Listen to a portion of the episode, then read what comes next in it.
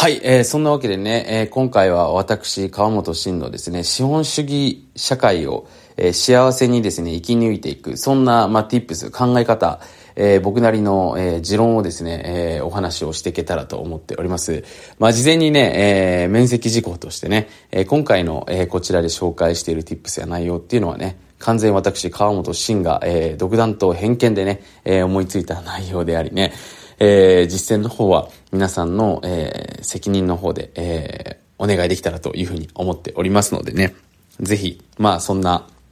エンターテイメントっていう形でね、聞いていただけると良いのかなというふうに思っております。まあご存知の通りね、僕自身は、えー、2010年に、えー、起業を決意しましてね、えー、2012年にはありがたいことに自分のビジネスが、えー、自分が現場に入らなくても回るようになりましたのでね、それだったら別にどこに住んでいてもいいんじゃないかなということで、海外を、えー、転々とするね、えー、生活の方を始めました。まあ、ちょうどね、妻と、今の妻と出会ったのが、まだ当時は彼女でしたけども、2012年だったのでね、まあ、妻も、えー、フリーランスの仕事でしたので、一緒にじゃあ世界を守ろうということでね、回るようになって、で、2014年に結婚してね、えー、2017年に出産、第一次出産という形でね、えー、2020年からはですね、北米ですね、の方に、えー、正式にアジトを移していったという流れで、えー、ありがたいことにたくさんの経験とね、僕は、そうですね。あの、たくさんの人とこう向き合ってきた数っていうのが多くてね、まあ僕の奥さんももちろんですし、子供、まああと僕のチームメンバー、社員、で、クライアント、で、いろんなその過去を出会ってきた人たちとですね、まあ、向き合ってお話を聞いていくのが非常に好きだったので、まあ割とその僕は人のよりも人の人生を、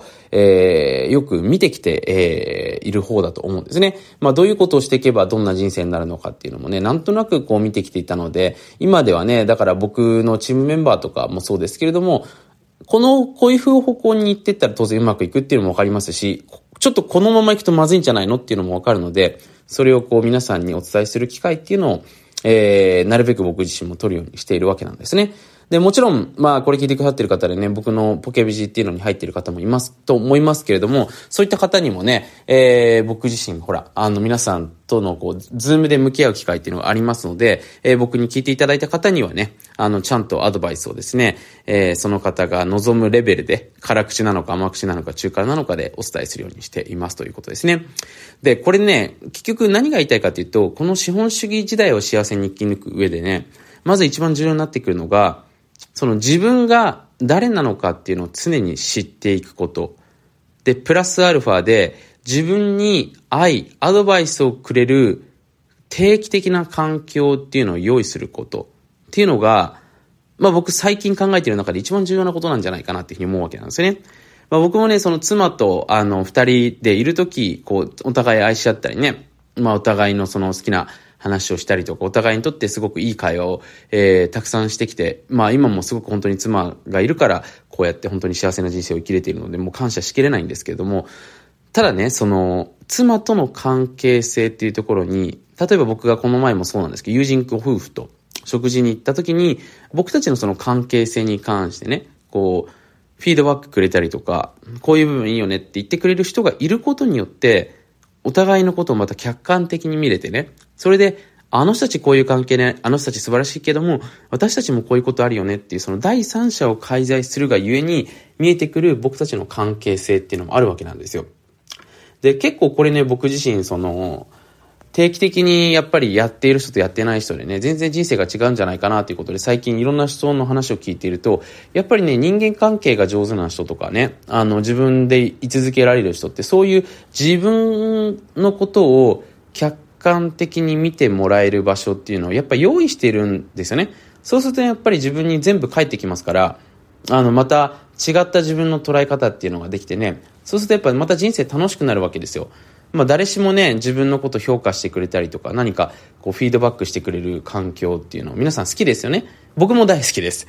なので僕の、とね、ありがたいことに、えー、まあ、ポケビジメンバーとかの人はね、よく僕のことをフィードバックしてくれて、すごく本当に感謝しているんですけども、そういったやっぱ環境っていうのを、日本だとね、特に、その自分で頑張って作っていくしかないと思うんですよ。なんでかっていうと、まあ、海外も全部の国でそういうわけじゃないですけど、なかなかほら、人のことを言わないですね。恥ずかしくて。シャイなんで言わない人が多いじゃないですか。そうするとね、だ、どう思ってるのかっていうのはやっぱ常に気になって、それはや逆に言うと、こう、人から嫌われないような動きっていうのになってしまいがちだと思うんですよ。だから僕ね、その、どうやったら幸せにお金持ちになれるんですかってよく聞かれるんですけども、まあ一番簡単なのは、その環境を変えていくこと。まあこれよく伝えてることだと思いますけど、自分が、まあ富裕層、え自分がこうなりたいなっていう人たちと仲良くなっていくこと。で、その人たちに、自分のことをよく見てもらうことですよね。で、当然、ほら、見てもらうっていうのはその自分が受け取るばかりの行動なので、じゃあ自分が何が与えられるのかなってことを考えてやっていくと、当然ほら自分のこともよく教えてくれて、あ、こことこことこういう感じでやっていけばいいんだなってことで、どんどんどんどん成長していくわけなんですよね。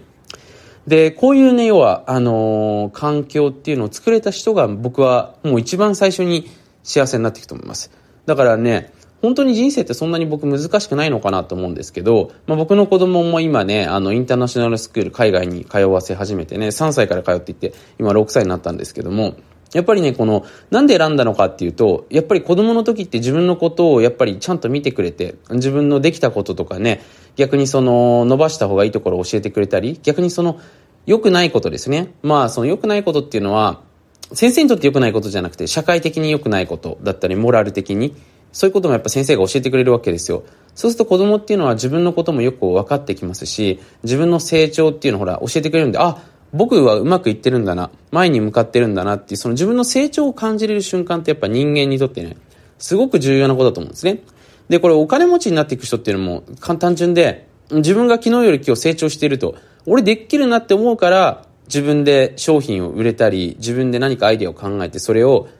前にこう、プッシュしようとできるわけですよね。もちろんお金がモチベーションでビジネスしてる人もいますけども、お金がモチベーションだとね、やっぱり、えー、最終的にお金を奪われてしまう結末になる方が多いので、僕はあんまりそのモチベーションで動くことっていうのはお勧めしないんですけど、例えば自分がこうやってね、俺これだけ英語できるようになったんだから、これ絶対世の中の人に教えられるでしょって思ったら、自信を持ってセールスができるわけですよ。で、その自信を持っている姿勢にお客さんも、あこの人だったら習いたいなってことで習ってみるって、そういう、まあ、シンプルな流れなわけですよね。だそれを全部作っていく根本にあるのが、結局このフィードバックをもらえる場所を自分でいかに作っていくかってことなんですよ。いや、ないから困りました。ないからできないんですんじゃなくて、ないんだったらどうやってできるのかなってことなんですね。で、これができた人っていうのは、まあ、健康面でもそうですし、人間関係面でも必ずやっぱうまくいくわけなんですよね。で、ここに出てくるのは、まずそういった環境を自分で探していく。もしくはそういった環境を自分で作っていくことですね。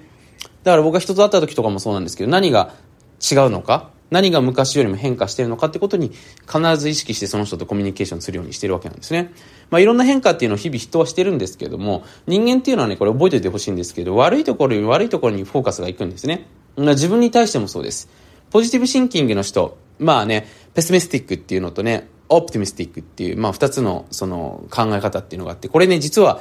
まあこれあんまり聞いたことはないと思うんですけど、生まれつきでも決まってるんですよね。だから水がもう半分しかないっていう人もいれば、半分もあるじゃんっていう人もいるんですよね。でこの思考に関しては捉えることはできないんですけども、ただね、これ、ポイントなのは、その僕たちっていうのは、周りの人とのコミュニケーションの時に何が変わったのかって自分の脳にリマインドしてそれをコミュニケーションしていくことによって、相手のいいところっていうのもお伝えしていくことができるわけなんですよ。だから皆さん考えてみてください。もしね、いや、あなた、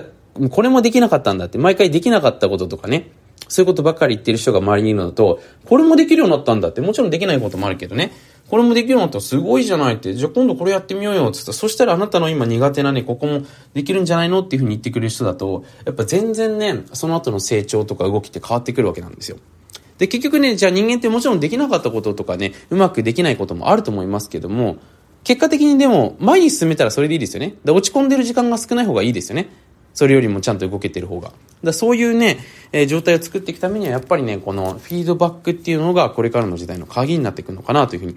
思っております。まあこれお金と向き合うのも全部そうなんですけども、このね、えー、要は人に何か言ってもらうことにも慣れてくる。これを受け取れる力ですね。これこそが僕、これからの時代の本当にね、資産構築の鍵になっていくのかなというふうに思っております。まあなのでね、ちょっと僕自身からよくその、まあコメント欲しいですとかね、